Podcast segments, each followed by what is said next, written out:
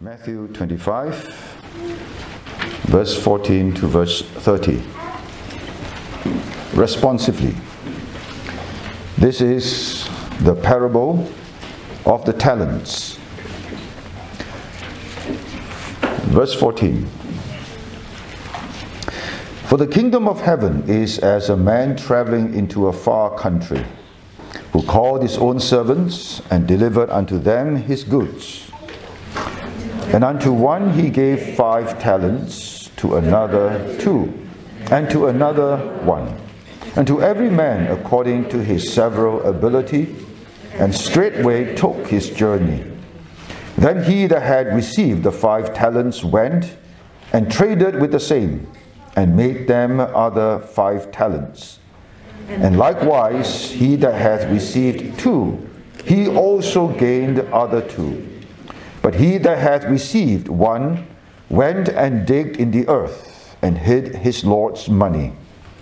After a long time, the Lord of those servants cometh and reckoneth with them. And so he that had received five talents came and brought other five talents, saying, Lord, thou deliverest unto me five talents. Behold, I have gained beside them five talents more. His Lord said unto him, Well done, thou good and faithful servant. Thou hast been faithful over a few things. I will make thee ruler over many things. Enter thou into the joy of thy Lord. He also that had received two talents came and said, Lord, thou deliverest unto me two talents. Behold, I have gained two other talents beside them. His Lord said unto him, Well done, good and faithful servant. Thou hast been faithful over a few things. I will make thee ruler over many things. Enter thou into the joy of thy Lord. Then he which had received the one talent came and said, Lord, I knew thee that thou art an hard man, reaping where thou hast not sown and gathering where thou hast not strawed. And I was afraid, and went and hid thy talent in the earth. Lo, there thou hast that is thine. His Lord answered and said unto him, Thou wicked and slothful servant, thou knewest that I reap where I sowed not, and gather where I have not strawed. Thou oughtest therefore to have put my money to the exchangers and then at my coming, I should have received my own usury. Last three verses in unison, please. Take therefore the talent from him, and give it unto him which had ten talents. For unto everyone that hath shall be given, and he shall have abundance. But from him that hath not shall be taken away even that which he hath. And cast ye the unprofitable servant into outer darkness. There shall be weeping and gnashing of teeth. Amen and amen. May God bless us in the public reading of His most holy and sacred word. The diligence in watching, as you know from verse 14, the phrase the kingdom of heaven is, is in italics which means the King James translators, when they came to the translation of this verse, they understood that this ellipsis, not omission, because ellipsis is a deliberate omission, not that there was a mistake. They understood that this ellipsis, which is sometimes for emphasis, you know, in the Bible, especially in the Old Testament, in poetry, in Proverbs, and in Psalms in particular, you realize that there are quite a fair bit of translation by our King James translators that are written in the italics. And then you have been told that when it is written in the italics, it is not in the original languages. And because it is not in the original languages, when you come across italics like this, you might find that, well, then it should not be considered as the Word of God. In a sense, you are right because it is not found in the text. But one of the ways that the biblical writers needed to emphasize a point is to use ellipsis. Ellipsis means a deliberate omission. In other words, silence speaks louder than words. That's what they do.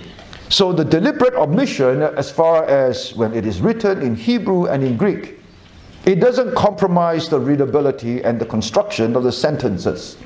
But in English, as you can see, if the italics were omitted, for as a man traveling into a far country, you will find that that translation by the King James translators would be a problem because it is poor English, right? For as a man traveling. It's incomplete. But in Greek and in Hebrew, such ways of communication are very, very acceptable.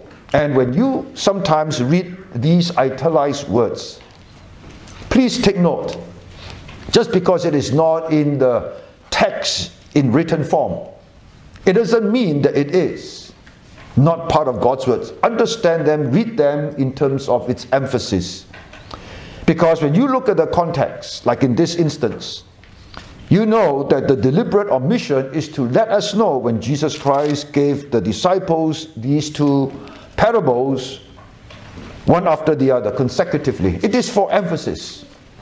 To let us know that once you have decided to be vigilant in witnessing for the Lord Jesus Christ, how to do it, then the Lord gave us this parable on, of diligence, stewardship telling us that to be vigilant doesn't mean that you sit there and do nothing. I'm not sure whether you have read of instances where some uh, foolish Christians they want to wait for the Lord's soon return by selling everything they owned.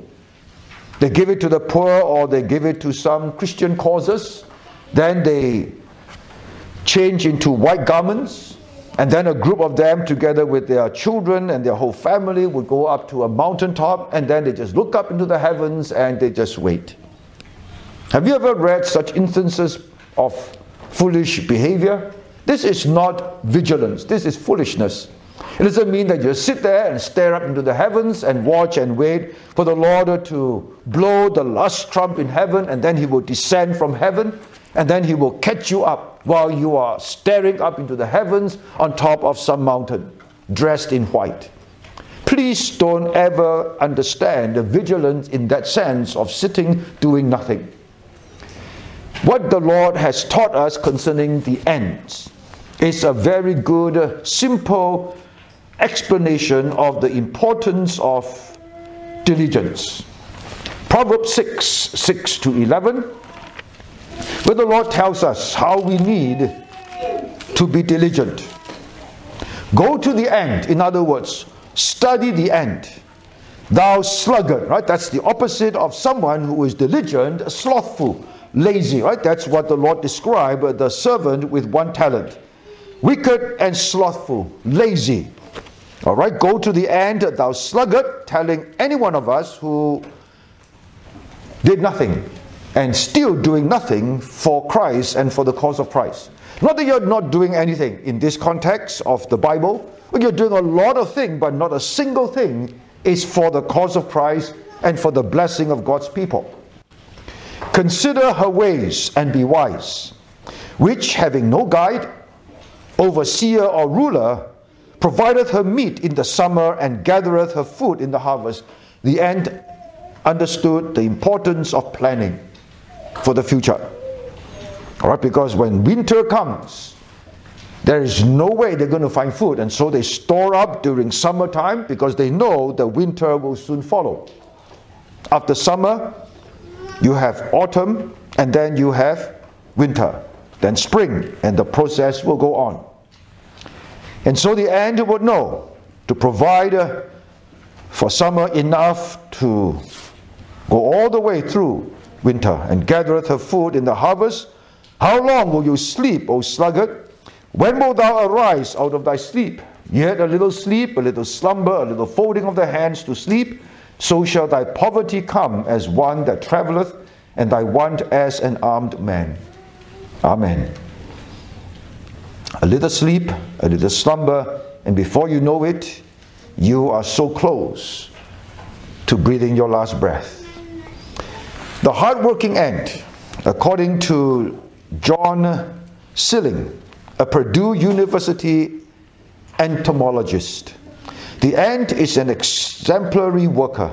Basically, the ant's entire life, which can range up to seven years, is spent working, says John Silling.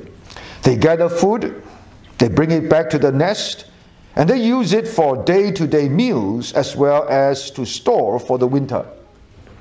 In addition, he noticed the amazing insect can be adept. Some species gather bits of grass, of leaves, and take them back to their nest. On this organic matter, which is used much like fertilizer, they place tiny mushroom spores and grow them for food. So not only do they gather food, they know how to grow food, according to this entomologist. But ants are also dairy keepers. Not diarrhea, dairy means milk. That's right. Some ants get the majority of their food by milking aphids or plant lice, which are often known as ant cows, says the scientist. The ants sometimes herd the aphids down into the ant nests at night or when it starts to get cool. Then, when it gets warm again, they herd them back up to the plants. So the ants are more than just food gatherer as we know it. According to this entomologist who study ants for a living, he made these observations to tell us that they know how to fertilize, they know how to milk as well. So when they gather is not enough, they can plant. They can also be like cows. Amazing, isn't it? God's creation.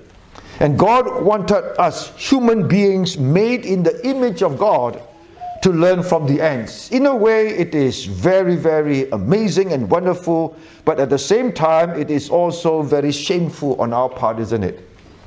Why do we need ants to teach us? And yet God says, Go to the ant, to the sluggard, to those who are lazy. Are you waiting for someone to lead you, to hold your hand, to guide you before you do something? The ant doesn't have any leader, any guide, and they know, and they spend the entire seven years. That's how long they live. Working. You know, when God warns us in the Sermon on the Mount, the new attitude that we need to have in terms of our possessions. If you came to know Christ at the age of 25, you already have some possessions. And those possessions you used to lean upon them, you used to trust in them, God says, you stop loving mammon and now you love God. No man can serve two masters. Either you love the one and hate the other, no man can love both. And so you got to choose. Now love God and not the possessions that you have already gathered. And then the other type of possessions would be those that we continue to seek after. Right? There's, there's basically only two types of possessions. And the reason is obvious. Right? You agree. Inflation tells us that we need to work hard to increase what we already own. Otherwise, because of inflation, we probably will not have enough for our evening years, assuming you can live up to 70 years, and by reason of strength, add another 10 more. And then on top of that, you and I know that everything that we gather and assemble for food have an expiry date, even canned food. They all have an expiry date, and so therefore, even if you store a mountain load, that will be more than enough to sustain you for the rest of your life until you reach 80, you know that much of it, almost all of it, will turn bad, even though you may freeze it. And so, therefore, you need to keep on working. Keep on working. And that is part of the original curse. When God cursed Adam and said, Now I'm going to make sure that thorns and thistles will grow out of this earth so that by the sweat of your brow you're going to work very hard until dust you shall return, until you die. And so the Lord understood. And we know hard work is good, is fine, because the longer you hard work, uh, you work hard, the more you work hard, the less time you have to play. And our play does not mean playing badminton. You know, when the Bible says that there people are playing, all right? At the Golden Calf incident, when Moses and Joshua came back down, they saw them playing. They were not playing table tennis, they were committing transgression, fornication, adultery. When people want to have shorter weeks, working hard, where do you think they would go? Club? In Australia, you have so many casinos. They will indulge in their vices, their drug culture, gambling, smoking, drinking, and all sorts of wicked activities. That's basically the sinful nature. That's why God says, I want you to work hard so that you will have less time to sin. But no matter how God wants us to work hard, we will still find time to sin. And so, for us as Christians, diligence is something that you have to keep on uh, reminding yourself to fight against so that you will remain diligent.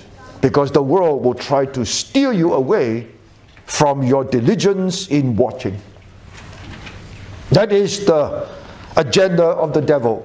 To be diligent means to be steady, to be earnest, to be energetic, to spend your effort devoted and painstakingly working, applying what you have learned from God's word, and be a blessing to others. That's diligence from a Christian perspective. Not doing your own thing. Diligently doing your own thing, providing for your family so that you can own a few houses, one in each major city. You are very diligent uh, for your own benefit, for your family's benefit, but not for the cause of Christ. The diligence in watching has everything to do with the Lord Jesus Christ. And if it is not with the Lord Jesus Christ and for his sake and for the blessing of God's people, which is an indirect serving the Lord as well, then you are not diligent. You may be working very hard. That's what the Lord said, right? To many I have done this and I've done that. The Lord says, You are nothing but a laborer, a worker of iniquity. Were they hardworking? Were they diligent? Yes. But diligent in what? In iniquity. So, working hard in itself is only the tip of the iceberg when it comes to diligence in watching. The question is, who are you working hard for? My observation is when a person migrates from one country to the next, he has to almost start everything afresh. And in order for him to start everything afresh, he has to work very hard. He is like the salmon swimming against the tide to try to fit into a society that has already been moving at a particular pace you come from a country that is moving in a different pace, and so now you try to jump in and try to find that pace and try to move along at that pace to find your niche. And you have to provide for your family at the same time, and everyone will have to make new friends. New culture, new food, new environment, new everything, and a new way of life, new way of thinking. I'm not sure whether you have already changed. Some of you might have, some of you might not have, because you may be you may not have been here long enough. For example, in Singapore, when you meet someone and the person uh, tells you if you were to ask direction, it's very near. You just walk in this direction and you're going to arrive. Very near, no problem. And so 10 minutes, 15 minutes later, you arrive. Well, very near. That's Singapore standard, huh? you know that, right? When I was in Kenya, in Nairobi, you be very careful when you ask a Kenyan if you are lost, and he tells you, you walk in this direction, it's very near, don't worry, you just walk. You know their definition of near? Four hours. To them, it's near. And then they say, if they were to tell you, oh, this is not near, this is far, but not very far, but far, not very far. You know how long they travel? Two days. Very far, anything more than four days travel. Now that's in Kenya. I don't know. I don't know Australia. If someone tells you it's very near, how many what, minutes or hours? Mindset changes when you live in a big country and a small country. In Kenya, the reason why for them walking one day to attend a service is normal because it's not very far. Right? Far means two two days.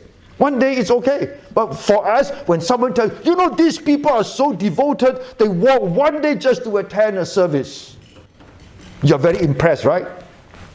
Because our contact in Singapore, if I live in Changi to come to Jurong for church, I'm not going to come. You Changi to Jurong on Sunday, half an hour will be enough. But for us, that's very far, right? Because you go any further than Jurong will be Tuas, and anything more than Tuas will be into the sea.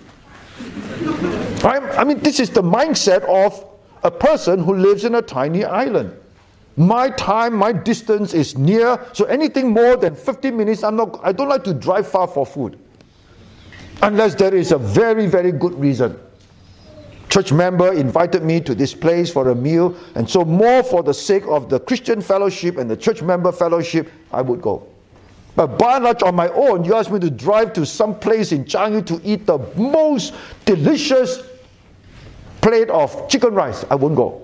Even if it's the best in the world, even if it is free of charge, I won't go. Because I don't like to travel for food. For me, food is just put into your mouth, swallow, fill your stomach, and that's it. I have a very, very terrible tongue. I don't taste food very well. That's why I love army food. Yeah, I love army food. I was in the army in the 1970s. You just imagine, not today's army. Today's army, all the food are catered from Singapore food industry. Cooked by very good cooks. During my time, our food was cooked by 18-year-old national servicemen who had never cooked before in their entire life. And the reason why I like army food is because I can eat as much as I want. Because to me, quantity is the definition of good food. Not quality. That's why you see those so sometimes church member they invited me to this nice, very expensive six-star restaurant, and then I wait and wait, and the food comes. I look at the menu. Wow, so expensive! Ah. One plate, fifty over dollars. And then when the food comes, wow, you take a picture. It's so beautifully designed. Three mouthful gone. Good to me is not good. Beautiful, wow, beautiful, but there's no quantity. Fifty over dollars for a meal that I can just put into my mouth, three scoop, and it's gone. Full. My stomach is still waiting for the food to flow all the way down from my mouth to my stomach, and by the time it reaches the throat, it's gone. My food, my stomach is still hungry, but it's fifty dollar gone. Is that good? It's not good. We live in a world, you now moved here. You fight for everything. And so, I know in big countries, based upon my observation, families will split up very readily and easily because of work situation. Your children study hard, they grow up, they finish education, they work in a company, the company say, okay, I want to send you to Melbourne, yes or no? With a promotion. Your home base is here. And so now one son will go over your daughter will go over. They get married, the son in law moves over, and so you hardly will see them except by way of electronic gadgets. In Singapore, how far can you move? We are always together. And so the mentality of a family born family unit within a tiny island of Singapore, our concept is even though my children are married and have their own home, it's definitely not as difficult as compared to here when they literally have to move to another state. And to see them, you've got to fly. How often can you fly? It's not cheap. And they can't fly back and forth, time wise, their work situation. So the mindset, the mentality is one of struggle. And so you have the struggle of the physical, and then now you have the Lord telling you to be diligent in watching. And so your challenges in life in such a big country as a migrant trying to fit in will be far more challenging than someone who is a local. Grew up in this country whereby he doesn't have to make any major adjustments in his thinking and his manner of life because he grew up in this country. He grew up in a big country. He already know how to adjust and adapt because it's his entire life, the only life he knew. You come from a tiny island like Singapore to come in your whole way of thinking will be challenged to the very core. Near, far, this is just one tiny little example. The food, the culture, the climate. Right? You got winter clothes, summer clothes, all kinds in Singapore, you and I know. Just one set. That, that's all we need. All our winter garment, we just vacuum back them. Unless we want to travel on holiday, it will remain vacuum packed. We will never need to take it out. For you, you have to take it out. Well, summertime is ending. Replace it. I don't know what you do with it. I don't know how big a cupboard you have. Maybe one for summer, one for spring, one for autumn, one for winter. I do not know. And so you fight for everything. And then when you come to church, now your pastor will tell you, your leaders will tell you, the word of God will tell you, serve the Lord, serve the Lord, be diligent. Your time is short. If you do not work hard and serve, you're going to waste every minute and they will come back again. And then you will have in the back of your mind, but what about my family? What about my home? What about my bank account? What about so many areas, so many things that you have to struggle with and balance? Then they are real. Actually, it's for all of us, isn't it? That has always been the way for every servant of God from the beginning of the fall. The balance, the challenge. So, how to make sure that we are diligent regardless of how our life may change? When Jesus tells us, Seek ye first the kingdom of God and his righteousness, that is the hallmark of diligence. You have to trust Him. How to do that? Based upon this parable, first and foremost, the parable is between a Lord and his slaves. The word servants there are all doulos, slaves. So the first thing you must understand when it comes to diligence is as a child of God, you cannot separate your secular, so called secular life, your personal, physical well being with your church life, your spiritual well being. They are one and the same. That is something that you must first accept and realize. The moment you dichotomize it, you think that while I'm in the world, I'm not spiritual, I'm not serving the Lord, I'm not doing anything for the Lord, and the Lord doesn't know what I'm doing. It's just basically to keep my body and soul together, to pay my bills, and to provide for my family when I'm out there with this kind of thinking, you can never be diligent the way that the Lord expects you to be. You must trust in Him. You must know that He is the Lord, and everything that you have on this earth is like that of a slave.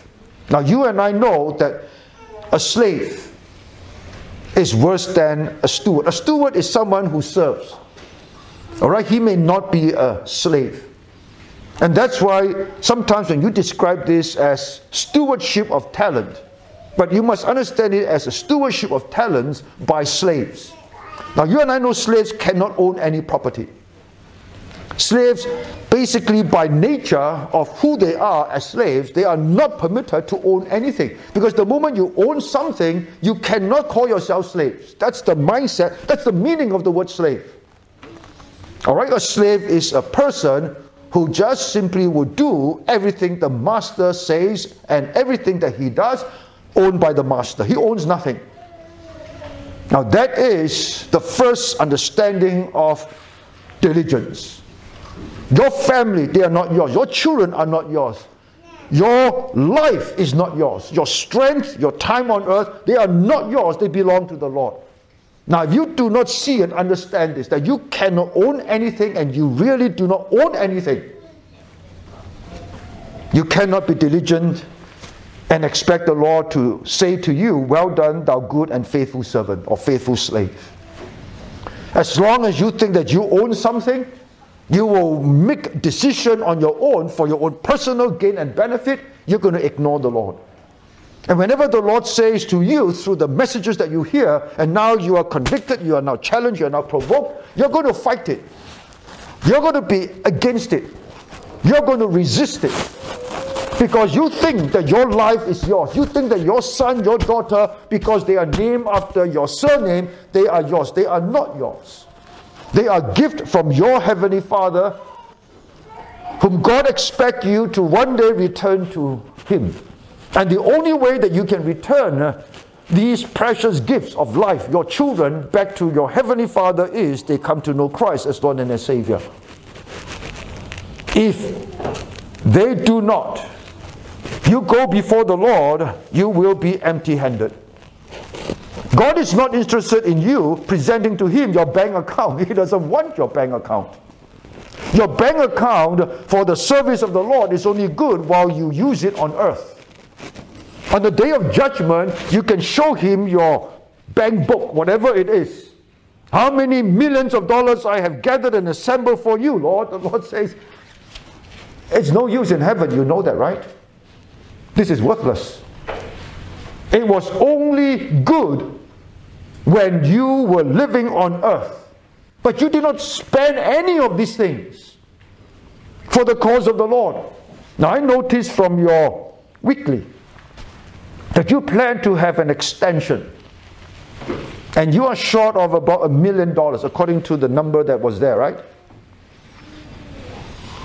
How many of you are like the people in the days of Moses, when Moses challenged the people according to God's command. Tell the people one thing those who are willing and happy to give, you will receive. That's the only condition. Willing giver, cheerful, willing giver. That's it. And you will notice when you study those chapters in Exodus, three types of people in Israel. The first group will be those who immediately they hear the call. They love the Lord Jesus Christ. They will not think a second thought. They will just simply give willingly. What do you need? Or oh, we need this kind of gold, this kind of jewel for the breastplate of the high priest. We need gold, a lot of it, so that we could cover the Ark of the Covenant, and we have to beat the gold into thin pieces to cover it so that it will have the golden look. So we need a lot of gold. And so those who really want to give, they do not want to ponder and consider. They just see the need there. They love the Lord. They just give. Happily, cheerfully. And then there will be the second group. The second group will be those, no matter what, I'm not going to give. I have to think of my family, my children, myself, because we are on the way to the promised land. I do not know what the promised land is going to be like.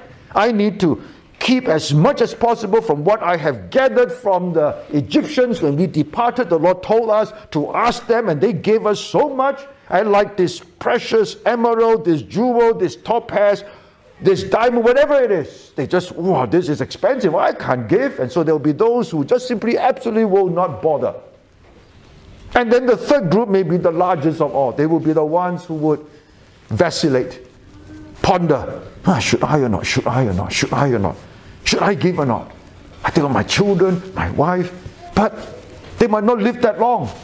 Then what am I saving for? And so they will reason, they will think, they will ponder, they will debate. And then finally, some of them may lean on the other side and give.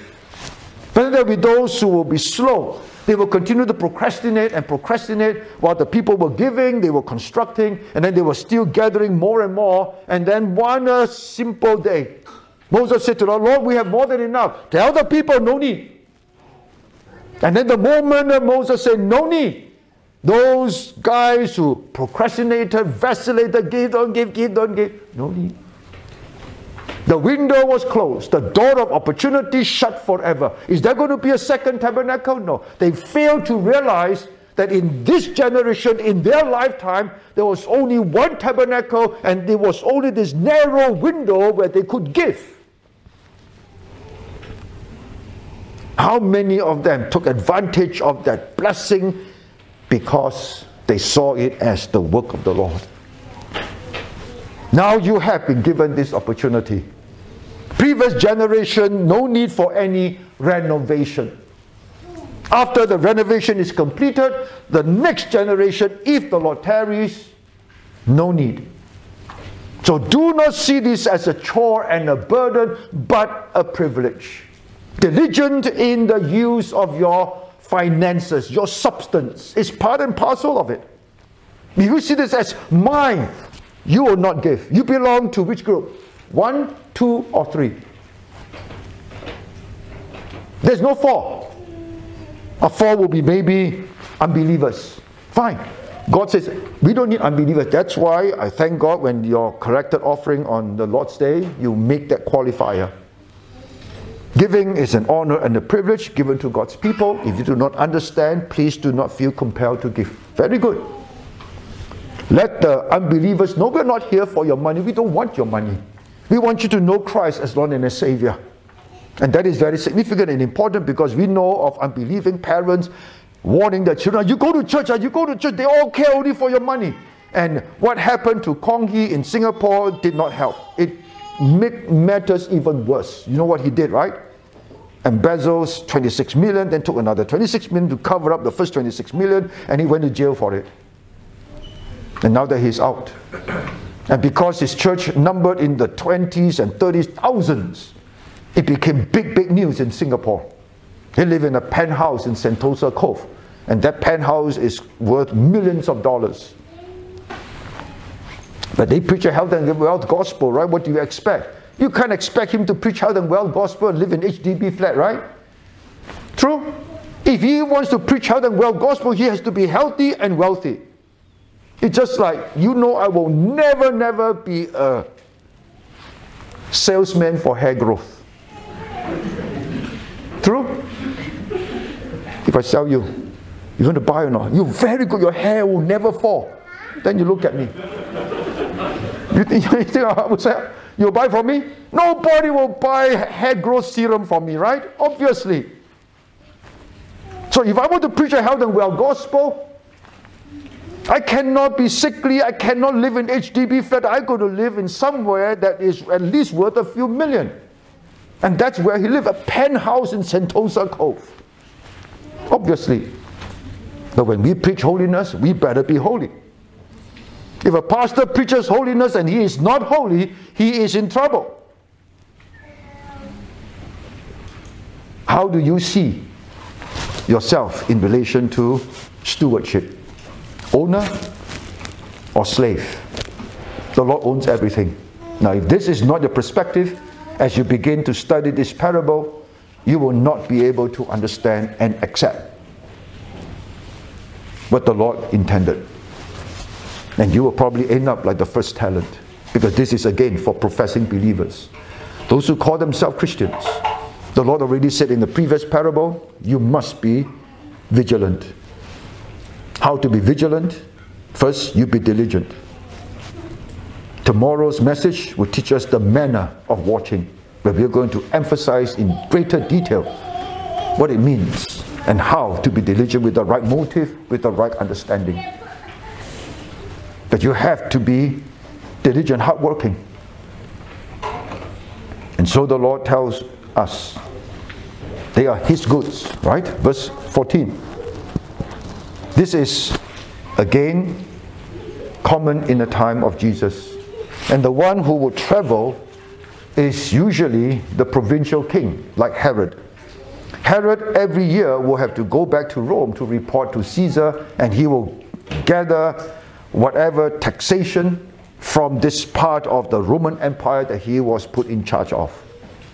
And so he will travel a long distance, and the servants whom he put in charge of his home, of his estates, of all that he owned, they would not know when he will return except for the fact that he will definitely return. And so, based upon this annual journey, whether it was Herod or later on Felix, Festus, Agrippa, it doesn't matter. These are all provincial kings appointed by Caesar, who is in charge of the whole Roman Empire. And they conquered so many different other nations, and they will put in this part of the promised land someone who understood Jewish culture. And these provincial kings, they do understand Jewish culture. And so they will make this annual journey back to report to Caesar how they have been faring and whether they are able to maintain peace and prosperity. And through the taxation that they gather, it is proof that they are very capable, and Caesar will pat them on the back and send them back to continue. So, borrowing this annual journey of the provincial ruler, provincial king reporting to Caesar, Jesus now used this to teach us a very important spiritual lesson far country. And in our context, the Lord there is definitely Christ. And unto one he gave five talents. Now, the talents here is not to be understood according to our definition of a talent. Someone plays the piano very well, a concert pianist, you will say the person is so talented. You know that this is not a reference to that kind of talent. The talents here basically refer to Greek coins whose value equals 6,000 days or about 20 years of wages of a daily wage worker. So it's a lot of money. All right? One talent equivalent to 6,000 days or 20 years of a daily wage worker. So to be given five talents, that's a whole lot of money. Okay? And then to another two talents, another one talent. So the first thing we understand concerning serving the Lord in terms of diligence is all of us will be given different gifts, different responsibilities. All right, that's why we are called into full time ministry. You are not. Some of us are. And then when you are in the ministry, in the congregation, some of you are called to look after children because you love children. You're able to relate to children. You're able to teach children. You have the patience to care for children. No matter how naughty they are, you know how to deal with them, you know how to care for them, you know how to get, make them to listen to you. And there are others who are very good in looking after the elderly. Right? You have the patience, you have the long suffering to care for them, to look after them. You know they are very much like children. True? Very much. As I grow older and older, I begin to observe and I really feel What's it like to grow old? In my HDB flat, there is this gentleman, my neighbor living in the same block. I watch him grow old. He used to carry his set of golf clubs and start playing golf. And then one day he I don't see him anymore. Then I saw him in a wheelchair. He hurt his knees and then he recovered. He's now walking with a walking stick and he will never be able to play golf again because something happened. He could not even walk upright. He has to walk like a man with a back problem. And then, uh, as I continue to observe, he gets older and older, and I know soon he'll be in a wheelchair. And then, when I look at my granddaughter as she begins in life, she now has to be pushed around. When she was much younger, now she can run a little bit, walk a little bit, not that steady, but she still needs the pram. So now you have the pram for the baby, the wheelchair for the elderly. Right? And so when I look at my granddaughter, when she eats, she has to eat very, very soft food, drink mother's milk, and then later on soft, puny food, and so on, because she has no teeth. Then you look at the old elderly man, also no teeth. Right? The baby has very little hair. You look at the elderly man, also very little hair. You see, it's one big circle. Do you not agree? Then very soon, you know, the babies, they can't uh, go to the toilet themselves. You got to look after them, and the elderly, the same. The only big difference is, you know, right? One very cute, the other not so cute. Correct or not? One very light, the other very heavy. But other than that, they're all the same. Now, there are those who have no problem looking after children, but you ask them to look after the elderly, they can't.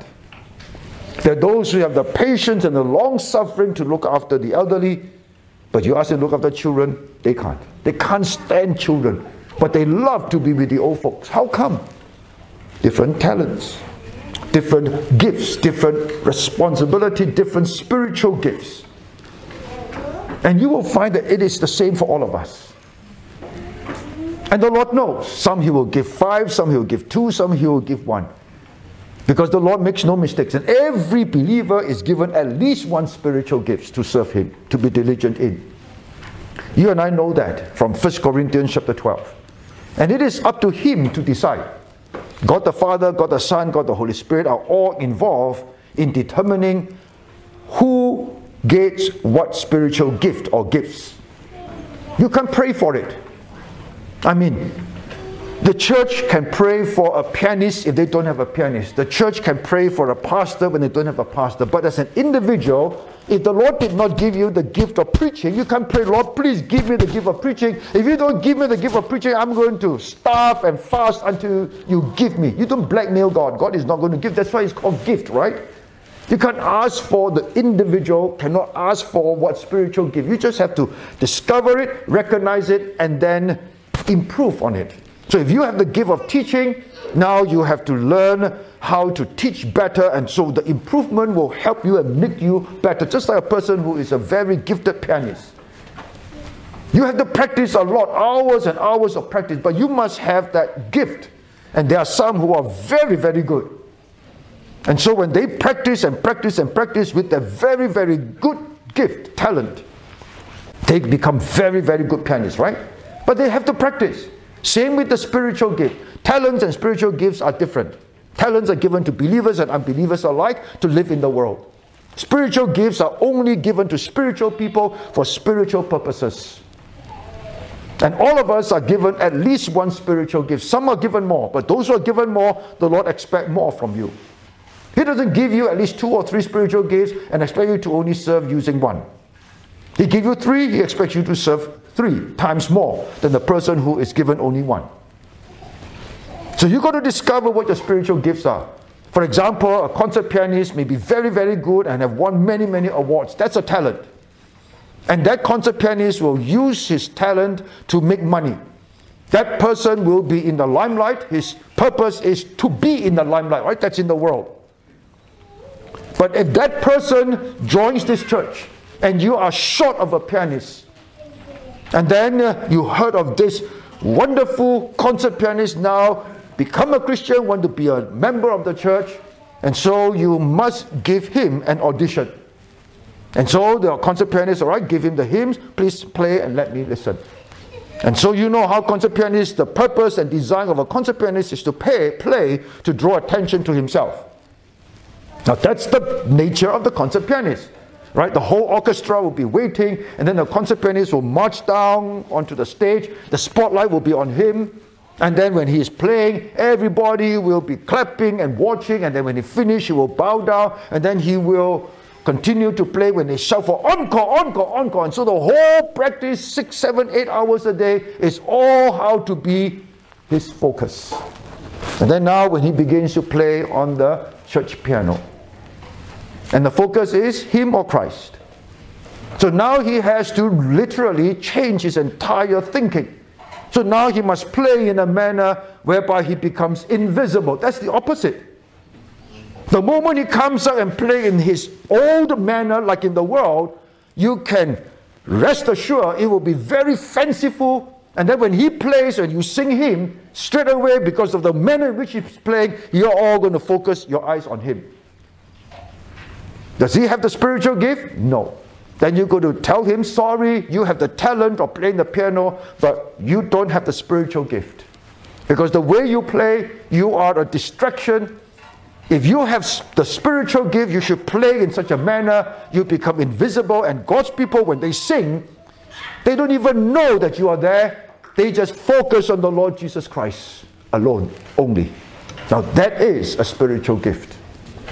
Just to help you have an example to distinguish between talent and spiritual gifts. Same with teaching. You may be the best teacher of mathematics out there and you have won awards, and the whole nation and or state may put you on a pedestal and say, This is the best secondary school teacher that we ever have in this state. And then you join the church, and then we watch you teach. You may have the skill, the art of delivery, but you do not have the gift of teaching because you did not draw the spiritual lesson out of this passage of the Bible. But a spiritually gifted teacher would be able to do so. Then you go to tell the person, sorry, you don't have the gift of teaching. Plain and simple. It's a spiritual book. Spiritual gifts are given to everyone. So that you and I can be diligent. Because if you don't have a spiritual gift, you can say to the Lord, You didn't give me a gift. How do you expect me to serve? So it's God's fault. That's why the Lord made it clear. Everyone who is born again, you have been given at least one spiritual gift the moment you are born again. The moment you become a spiritual person, the spiritual gift is yours. And therefore, don't ever compare. You are here to complement and build each other up, not to compete with each other and tear each other down. Please don't ever do that. Now, in this church camp, I notice evening you have one organist, daytime you have another organist. Right? Now, you know, I don't play any music. I don't know how to play organ or piano. I just listen. Now, I hope that the pianists and the organists, when they come up and play, they do not have in their own heart, oh, I'm going to play better than the morning one. I'm going to play better than the evening one. Last Sunday, oh, that piano is not so good. Now let's see whether I'm going to be better. Don't you ever, ever entertain such sinful thoughts. The Lord knows your heart. If you notice that this pianist is not playing very well and you know the mistakes, you help the person to become better and better. And if the person that you help and you recognize that this person has a better spiritual gift than you have, and there are some who have a better spiritual gifts. Not all spiritual gift, even though it's the same, are of equal standard. You help the person to become better than you, so be it. No envy, no jealousy, just praising the Lord. How many of us can say that we preach like Spurgeon? Not one of us. No theological training, but the way that he preached. Since he was 18 years old, long queue always formed wherever he preaches or wherever he preached. He has a gift of preaching.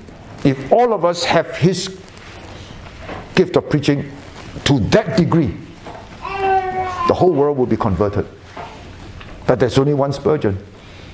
Just like there are some who can play the piano better than others, but all of you have the spiritual gift of playing the piano. But some will be better. That's fine. I pray and hope that our students, when we teach them how to preach, that they will be better than us.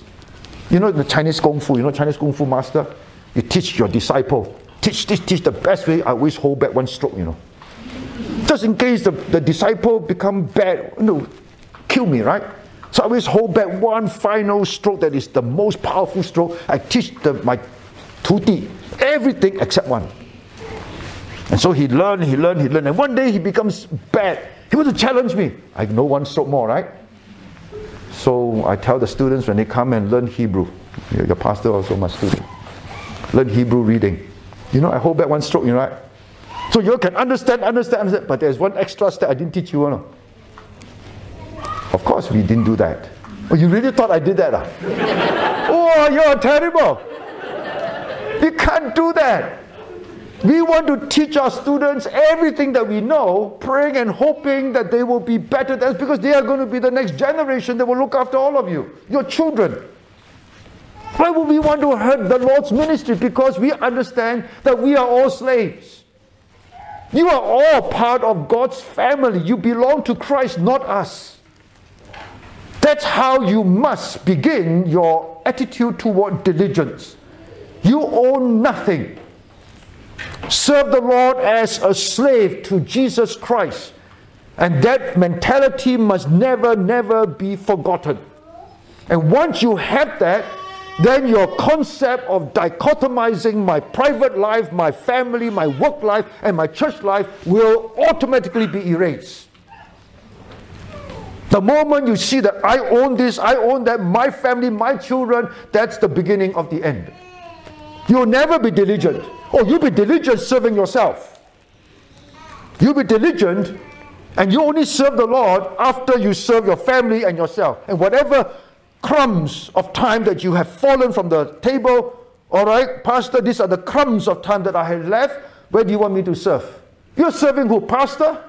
or oh, Jesus Christ. You dare to give Jesus Christ the crumbs that fall off your table of time?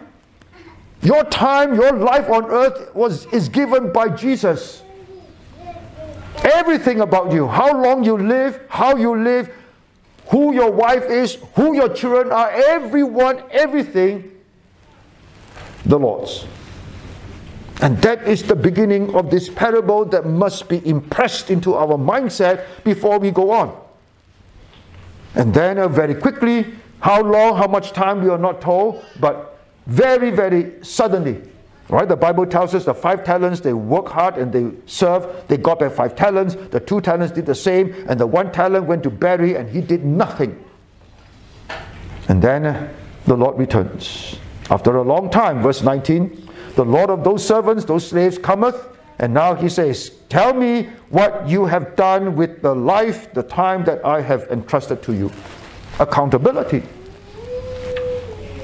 Accountability. Diligence, faithful evidence of righteous accountability. And so, one by one, they came. The five talents, they presented to the Lord five talents. I work hard, Lord. This is what I have traded and what I have gained. He worked hard. You know how hard it is for him to gain five talents based upon the five talents that he was given. Remember, one talent is 20 years of work. It's a lot of money. And he must have traded very, very wisely, very, very diligently. And then the Lord's reply to him, Well done, thou good and faithful servant. The word good there emphasizes benefits. Now, there are two very different words for good in Greek. Translated in English, the same word good. One is good in terms of his inherent nature, like you described. He's a good man, right? That is inherently, he's a good man. He's a Christian, he's a good man. Did he do anything? No, but he's a good man. So when you talk about good, whereby it benefits someone, it is a goodness that benefit, and that's the word. You know, you know the, the name Agatha. You know Agatha Christie? Agatha. Now that's the word agathos. The goodness that you do that benefits someone. And that's the word. So it is not just being good as a good person, but you did a lot of good deeds. That's why the Lord said, good, very beneficial servant. That means a productive servant, a diligent servant, whereby his life impacted the life of many. And faithful, of course. Trustworthy. Can be trusted. Don't have to stand behind his back, watching over him. You just assign him a task. No need to check on him rest assured it will be completed on time. Faithfulness, trustworthy, very hard to find, impossible to find in the world, but every believer is supposed to be such. Amazing, isn't it? Thou hast been faithful over a few things, I will make thee ruler over many things. Now, when the Apostle Paul looked at his own life, he said that whatever persecution I have to endure for the Lord Jesus Christ in my service for Him, it is nothing compared to the glory that awaits me. In other words, whatever you have devoted and sacrificed and give to the Lord to serve Him on earth, no matter what you have sacrificed to be a blessing to God's people, it is nothing compared to what the Lord has in store for you in heaven when you arrive home. That's basically it. That's to help us realize and understand how precious our time and our service and our diligence on earth is. It has a direct impact to where and what you will be in heaven. Do you know that? That's how important this is. Your time on earth is very short. You just imagine a timeline. A timeline that has no end, eternity. And then, right in the middle of the timeline, your starting point, the day of your salvation. The beginning of the timeline is the day of your birth, physical. That's your beginning, right? You never existed until you begin to exist in your mother's womb. Say you came to know Christ at the age of 30. The Lord calls you home at the age of 80. You only have 50 years. Now, compared to the line that is eternity, that 50 years is just one tiny little narrow slit, right? Because eternity is no end. And that 50 years on earth will never return. You only have 50 years to serve the Lord and to demonstrate the kind of diligence on this earth that can impact the sinners that God has brought into your life for Christ. That can impact the brethren that God has brought into your life in BPCWA to help them become better, mature believers. And you and I know that we are far from perfect. You and I know that during these 50 years, there will be a lot of challenges, a lot of persecution, a lot of seduction, temptations, a lot of evil and wickedness and wicked people trying their best to snatch away and make you slothful, distract you. And sometimes your children, your wife, your burdens, cares of the world, all these can distract you. To be diligent, focus on serving the Lord. And you know that 50 years not every moment, every minute of the 50 years will be for Christ. You know that. And that's why the Lord in the previous parable said, We will slumber and we will sleep. And the Lord knows. But the Lord knows that the one who is diligent and vigilant will not give up.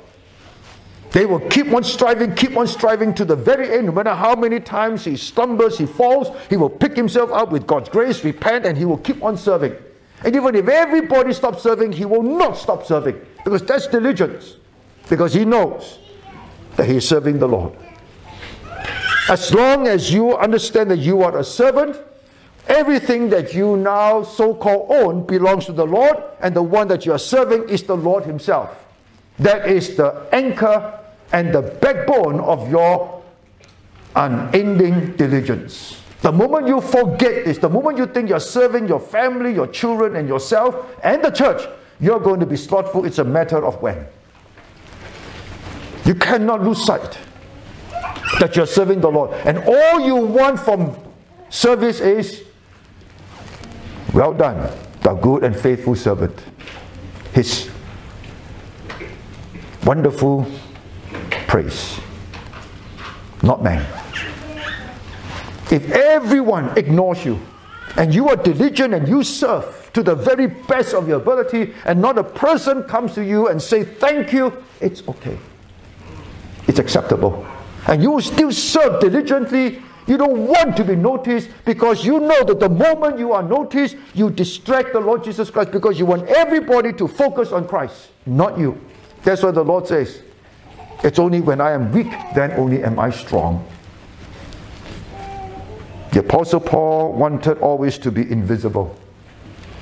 He only wanted to serve the Lord Jesus Christ. And if he is ignored and nobody knows him, nobody cares for him, it's fine with him. As long as you know the Lord, as long as you praise the Lord, that's all that concerns him. Because that is the amazing attitude of a slave, isn't it? A slave doesn't care about his name because it's a slave's name. He only cares about the name of his Lord because what he's doing is the Lord's. His time is the Lord's. His energy is the Lord's. His effort is the Lord. Everything is the Lord's. And therefore, whatever he does is the Lord's. And so if you are blessed by it, it's the Lord's. Just bless the Lord. And that's all the servant cares about. Now that must be the mindset of a diligent, faithful servant of the Lord, only to promote Christ. And you can't if you want to own something. You can't if you want to own your life. Why do you think Jesus Christ said, You want to follow me? Never forget the first two steps. Deny yourself, be a nothing. If you can't accept step number one, Jesus says, You don't need to follow me. Please don't call yourself a Christian if you're not prepared to deny yourself. Because the moment you deny yourself, then I will tell you step number two. I will design for you your life from the day you're born again. Are you prepared to accept? You don't design your own life. Because the life that I designed for you is called the cross. Right? Take up the cross. And you and I know the cross is a life of suffering. The symbol of suffering is the cross. The Roman Empire popularized it, the cross. Crucifixion by death was not invented by them, but the Romans popularized it.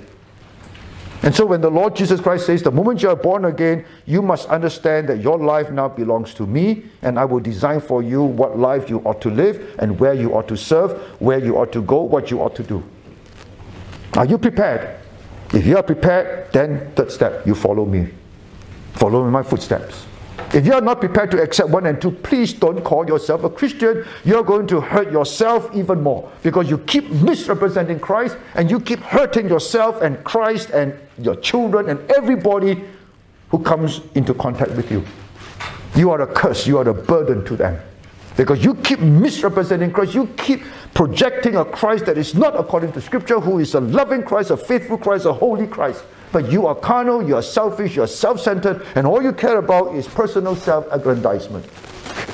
But not the Lord, not the servant, the slave of the Lord. And to do that, you own nothing. You are nothing. Everything that you have, everything that you own, every minute of every day, please know that it is the Lord's. And once you see that and understand this, you will become very generous with your time, with your energy, and with your substance. Remember, to every Christian, the thing that is the least worthy of least value in your life is materialism, material things. Before salvation, our bank account was the most important, right? After salvation, material things, the least important. Who said so? Jesus. He says, if you can't be faithful in the least, what was Jesus referring to? Monetary things, material things. If you can't be faithful in the least, how can I trust you to be faithful in the much? What is the much? Spiritual things, souls of men, women, and children. These are the much. These are eternal. Your material things are the least important. See, to the world, how do we know that this is the thinking of the world? You know, in Singapore, money matters are very, very important to our government, especially what happened to City Harvest Church. Kong Hee, what he did. Wow, so many strict rules and regulations have been drafted and enforced. If your church annual tithe and offering is this amount, this will be the list of rules that you have to follow. If it goes beyond this amount, this is the list of rules that you have to follow. And if it goes beyond $10 million and above, very, very strict rules. The treasurer can only be treasurer for how many terms, and then after that, he has to step down, another one must take over. Then you must make sure that you have your internal auditors, and then you have the external auditors, and so on. Everything must be so strict, so prim, so proper. Then every annual congregational meeting, we make sure all the accounts are very carefully presented, every cent presented to the government and to the congregation. The least important thing to the believer, the most important thing to the people of the world. I don't blame them because that's what we were like. But for us, the most important thing would be guarding the doctrines, guarding the spiritual life, the holy life of God's people that's why when you read in your own church bulletin about giving $1 million short, it's between you and the Lord. Diligent. That means faithfulness in everything that you have. Your talent or your spiritual gifts. I beg your pardon. Spiritual gift, more accurate description. How have you been using it in serving the Lord? You come to church, you go, or you serving? Or the same people serving the same thing, holding many portfolios, and they are exhausted. How can you let that happen? How can you let the honor and the privilege of serving the King of Kings and the Lord of Lords slide away? And you don't even feel bad or feel guilty that you have missed so many opportunities to serve the Lord. And they are not going to return. Every minute you waste, every day you waste, it's a wasted day for the rest of eternity in your life. Don't waste anymore. Redeem the time. Would you? Would you be diligent by redeeming the time and now take a very good, honest evaluation of all that the Lord has entrusted to you and how are you spending it? Think very carefully and make sure that every area of your life is diligently spent serving the Lord, promoting, promoting God's kingdom and God's work. Five talent, two talent servants received the same response from the Lord. Well done, good, same word, faithful servant. Faithful in few, faithful in many. But verse 24 is the condemnatory evidence of someone who is not diligent. Now you watch. Then he which had received the one talent, he's supposed to be the easiest, right? Only one. And the Lord doesn't even expect double. He came and said to the Lord, I knew thee that thou art an hard man, reaping where thou hast not sown, gathering where thou hast not strawed. First and foremost, he doesn't know the Lord, isn't it? He called him a crook. And then his second, he used the Lord as an excuse. I was afraid and I went and hid your talent. He knew that it was not his. He knew that what he owned belonged to the Lord. And now he blamed the Lord for doing nothing. He hid the talent in the earth. Lo, thou hast that is done. Here it is. His Lord answered and said unto him, Thou wicked and slothful servant, thou knewest that I reap where I sowed. Now, please note, Jesus is not agreeing with him that he is slothful and lazy and crooked and wicked, that he is a thief, right? Because that's exactly what verse 24 says. This slothful doesn't know the Lord. Because the word know in verse 24, as confessed, admitted by the servant, means experiential. I experience with you, Lord, how you are crooked, how you reap what you have not sown, how you gathered what you have not strawed. Now, that from his perspective is I experience you in this manner. Verse 26, when the Lord repeated what he said, after the Lord uh, judged him and called him wicked and lazy, the Lord used thou knewest. This knewest is in your head only, you know in your mind. The Lord is not agreeing with him in terms of experiential knowledge. The Lord is basically saying to you, you think in your head, you say in your mouth, you say you know, you don't know me. You are saying all these things about me. And so the Lord is saying, You know in your own head that I reap where I sow not and gather where I have not strawed. Thou oughtest therefore to have put money to the exchangers. If you know that I'm such a wicked person based upon what you say, the Lord is not agreeing with him. The Lord is using his own words to condemn him. Please understand this. And if I'm really so bad, should you not therefore at least put the money into the bank? At least you can get some interest. Right? Instead of burying it, and what did you do? Nothing. All that I have entrusted to you, what have you gained? Zero. So, therefore, if all you care about is provide for yourself and your family and your children, and you come to church, it's just basically maybe what? To suit your own conscience? To give yourself some kind of spiritual purpose where Christianity is not the heart and soul of your existence. It is supposed to be the heart and soul of our existence. Without Christ, we are nothing. Agree? Or without Christ, you are still something. Then you are contradicting the Lord Jesus Christ. And Jesus cannot be wrong. Then I have to call you a liar. I can't call Jesus a liar because Jesus is very clear in that allegory. I am the vine, you are the branches. If you are not attached to me, you are nothing, you can do nothing. Plain and simple, it means you are not a believer. Just like vigilance, diligence is the outgrowth of vigilance. In other words, without vigilance, you're not a believer. Without diligence, you're also not a believer. If you want to be vigilant, then the next step is be diligent. Be faithful in all that the Lord has entrusted to you and use it for the blessing of God's people and for the glory of the Lord. And to do that, you have to understand that you are a slave, you own nothing, everything that you have belongs to the Lord. Your whole bank account belongs to the Lord. And if the Lord has blessed you with sufficient funds, and you know you can give, the question is whether you want to or not. Please don't uh, read those books about giving. You don't have the money, but by faith, I promise the Lord I'm going to give 10,000, and you have only in your bank account 1,000. So by faith, I promised the Lord 10,000, and so now, where are you going to find the rest of the 9,000? This kind is not called faith giving, this is called foolish giving. You don't give what you don't have. And those who say, well, give until it hurts, also nonsense. You give cheerfully, happily, because you love the Lord. The moment you see this as the church of BPCWA and not the Lord's church, you're not going to give. The moment you see that this is the Lord's house, all of you are God's people, we are one big family, and the Lord has entrusted you with more finances than the Lord has entrusted others. Now you are accountable to the Lord how you're supposed to handle the large amount of finances. You think the Lord is any man's debtor? The Lord is no man's debtor. He promised us that. And don't ever forget, it is an honor and a privilege to be alive during this window of time where you have a building project to give toward. Because once it is done, I don't believe that you have any plans for another renovation, right? And worse still, if the Lord doesn't tarry and He returns. The window of opportunity is now yours. Don't wait for it to close. And then you want to give. It's closed, my friend. Someone who is diligent will be very careful and sensitive to his surroundings where he can use it for God's glory. He is very, very careful, alert.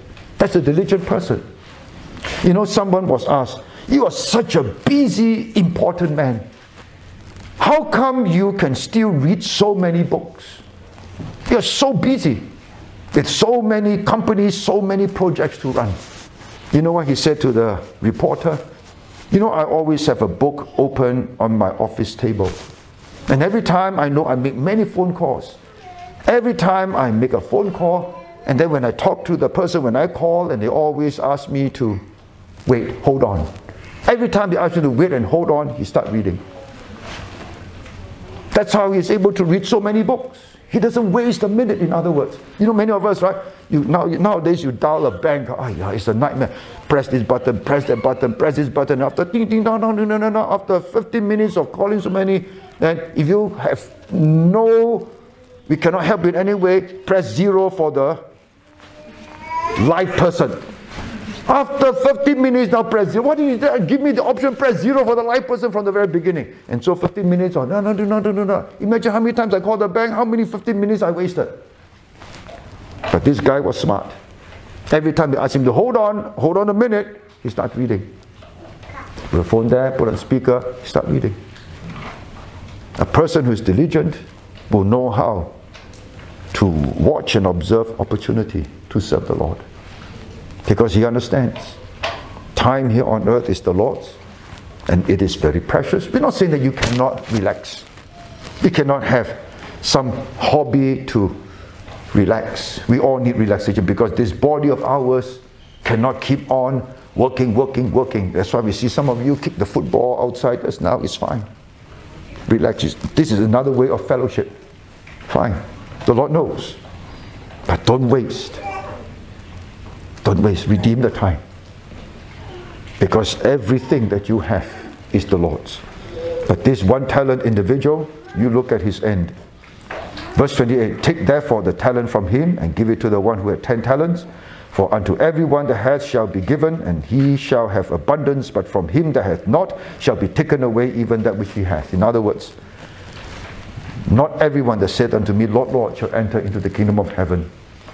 The Lord brought you into the church. The Lord gave you many, many opportunities to believe in Christ. All this exposure, Sunday after Sunday after Sunday, all the many interaction with God's people, they are meant to help you see Christ in your life and accept Christ as Lord and as Savior. Do you know that?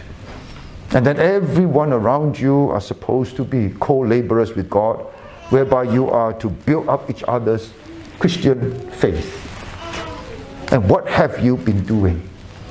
And then the Lord said at the end, I have given you so many years on earth after you say you come to know Christ as Lord and as Savior, so many opportunities to serve, and you just simply wasted it all. And so the Lord says, I have nothing for you in heaven, not even a place. And so the conclusion cast ye the unprofitable servant into outer darkness, there shall be weeping and gnashing of teeth. Same words as in verse 51 of Matthew 24 concerning the hypocrites.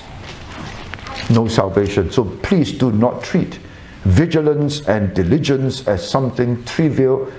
You can have it. You don't want to have it. It's okay with the Lord. It's not okay. It is the yardstick and measure of your salvation. Who says so? Jesus. He said so. Weeping and gnashing of teeth is a description of hell again. Ask yourself if someone have truly experienced Jesus Christ as Lord and Savior, given the indwelling of the Holy Spirit, possessing the mind of Christ and the love of God shed abroad in his heart by the Holy Ghost the moment he accepted Christ, according to Romans 5 5, how could he not be diligent?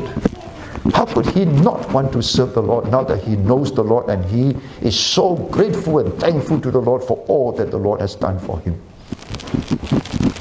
I came to know Christ at the start of my second year in architecture. Like many Singaporeans, I wanted to work hard and earn lots of money to support my mom. I grew up in a multi-millionaire's family. My dad was a very, very rich man. I remember living in Seremban. He was the member of parliament. He owned uh, many, many tin mines and rubber plantations. We have so many cars. We have so many drivers. One driver for my dad, one driver for my mom, one driver for the maid who will go marketing, one driver for us children when we go to school. Very rich, big house with a garden that can play tennis, with a mini golf course, with a landscape garden with fountains. Beautiful, big home. My dad even owned a basketball team. And when my dad passed away at the age of 17, I was. We lost everything. My mom and all of us, nine children, were kicked out of our home. We lived in Singapore by then because Malaysia kicked Singapore out. And so my dad, as a member of parliament, understood that they were converting all the education into Bahasa. My dad did not want it, and since all nine of us were born in Singapore, it was very easy for us to come over to Singapore. And that's why when we turn 21, we have to choose which citizenship. And so we live in Singapore, of course, in another big house, Bukit Timah, Fifth Avenue, right on top of a hill. A very big house, belonged to my grandmother. And after my dad's passing, we had no home.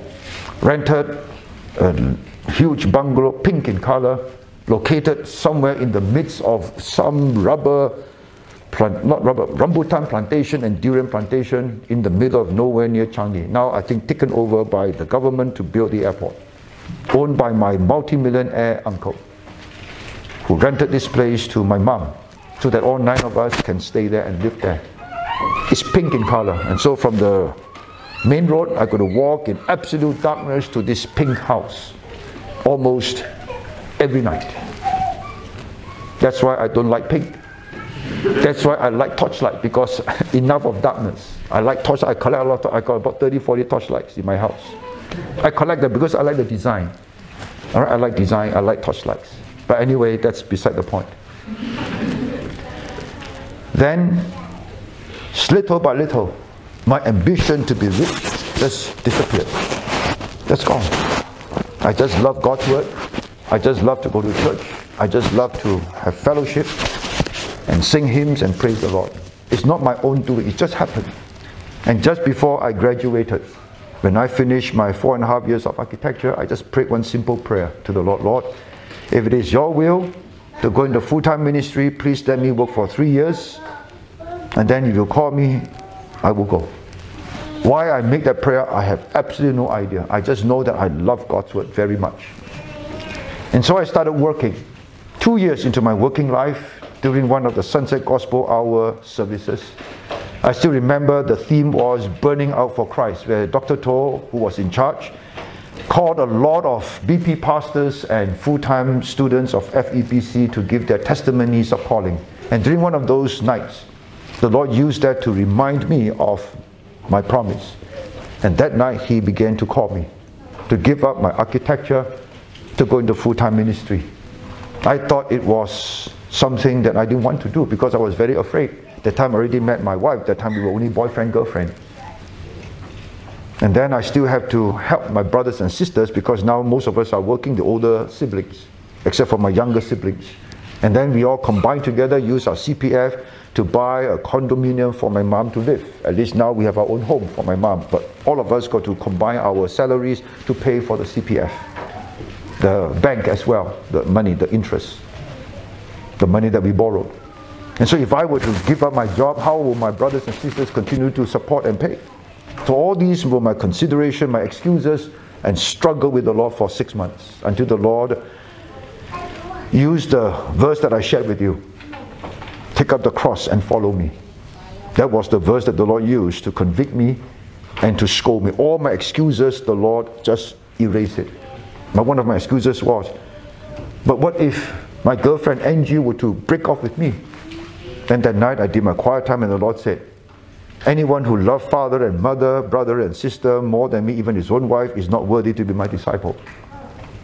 The Lord scolded me and that excuse was gone. Then I said, Lord, why did you call me after I gave my HDB flat? I got no, no place to stay. Then that night, the Lord convicted me, and the Lord said, Foxes have hole, birds have nests, but the Son of Man has nowhere to lay his head. You want to give me that condition? Somewhere to lay your head first before you go full time? Again, he scolded me until I ran out of excuses. It's either now obey or disobey. And then that verse was used by the Lord to call me into full time ministry.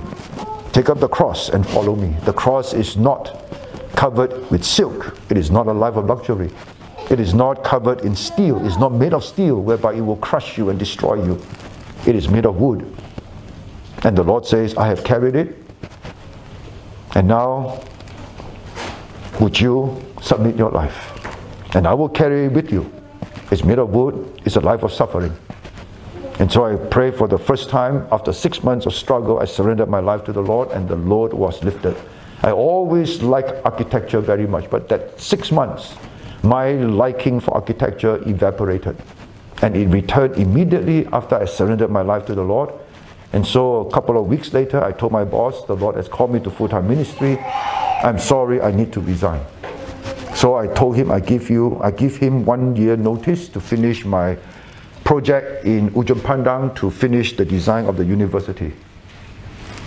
And so all in all, three and a half years, six months of struggle, three months of working. I asked the Lord to help me, let me serve for three years because I need to serve and give money to my mom to support my siblings, my younger brothers and sisters. Just as my older brothers and sisters, they work hard, give money to my mom to support my studies in university. That's why I asked for three years. And so the Lord gave me three years. And after that, I went into full time ministry. And I thank God. When I shared this with my wife, my wife said, If the Lord has called you, it's fine. And so the Lord has never, never allowed us not to have a roof over our head. Every step of the way, the Lord had provided. The Lord was very gracious and merciful to serve the Lord. So, how can we not be diligent in serving the Lord when the Lord has given His everything to us? And for us to give everything back to Him, it's only our reasonable service, and we must give everything back to Him as unprofitable servants. And so the Lord called me into full time ministry when I was 29 years old. No home, nothing. And I gave up whatever savings I had because in my previous church, they wanted to tell the congregation members they were about to purchase a piece of property, joint venture with Mount Carmel to buy a church piece of to build a, a church. And they told the congregation to either give to the Lord or loan to the Lord. Then when I heard it, I was so troubled. How can we lend to God? I said. I was only an architect at the time. So every night I come home after work, I would study the two major portions of God's word on tabernacle and Solomon's temple. And both accounts, the Lord required his people to give willingly. How can we shame God and shame God's people by telling them to loan to God? It's an insult to Him. Everything belongs to God. How can we sell to God's people, you feel like it, you loan to God, but don't charge interest? It's even worse, isn't it? How can you loan to God and tell God, God, I don't charge you interest, you know? To me, it's terrible, it's unbecoming. So I was so troubled, I drafted a paper to read during the ACM when they were deciding to loan and to give. So I presented a paper. I said, we should only give, we cannot loan to God, it's wrong. And then they voted. I only got eight votes, 300 over votes against me. So I learned a very important lesson. You just do what is right and trust the Lord to take care of the outcome. And so when the actual project was on, how can I say only give, right? And then now I loan, right? So I gave almost everything, my savings. And then the Lord called me. I said, Lord, why don't you let me keep at least some savings before you call me? So when I went to full time ministry, I really have nothing. Seriously. And then after the first year, I was supported by my previous church, $400 a month.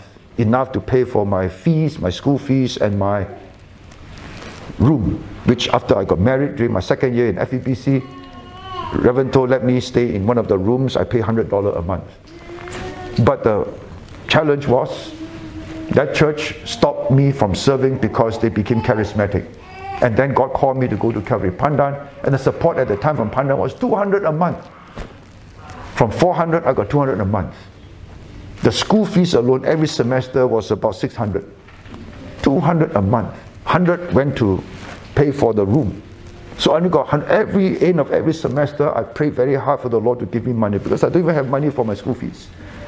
The hundred dollar I got to take bus fare. I have to pay for books, so many other things. That every semester when the new semester come, I pray very hard for the Lord to give me money. I don't have the fees. Pandan only provided 200.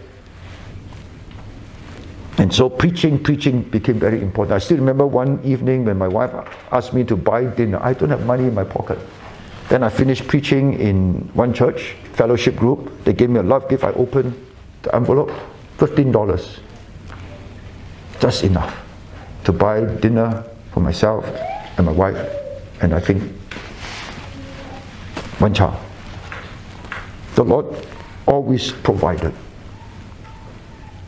He provides. How? I just don't know. Now you ask me, how did I pay for my school fees? I don't know because sometimes when I want to go up and say to Mrs. Stowe, the matron, I don't have money, Mrs. Stowe will say, it's paid for. Who paid for it? I don't know. Somehow it's paid for. Where did it come from? I don't know. It's paid for. I didn't have the money.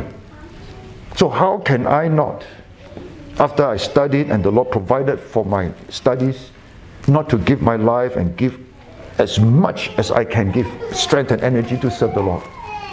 I have to.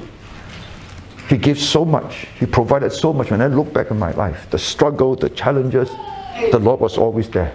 Prayed a lot, definitely. Prayed a lot. Trusting in the Lord to provide. And in America, Pandan only supported us the barest minimum. Again, we used our savings. We bought a car that was 13 years old for 950 US dollars. Every night, the car did not break down. I thank God.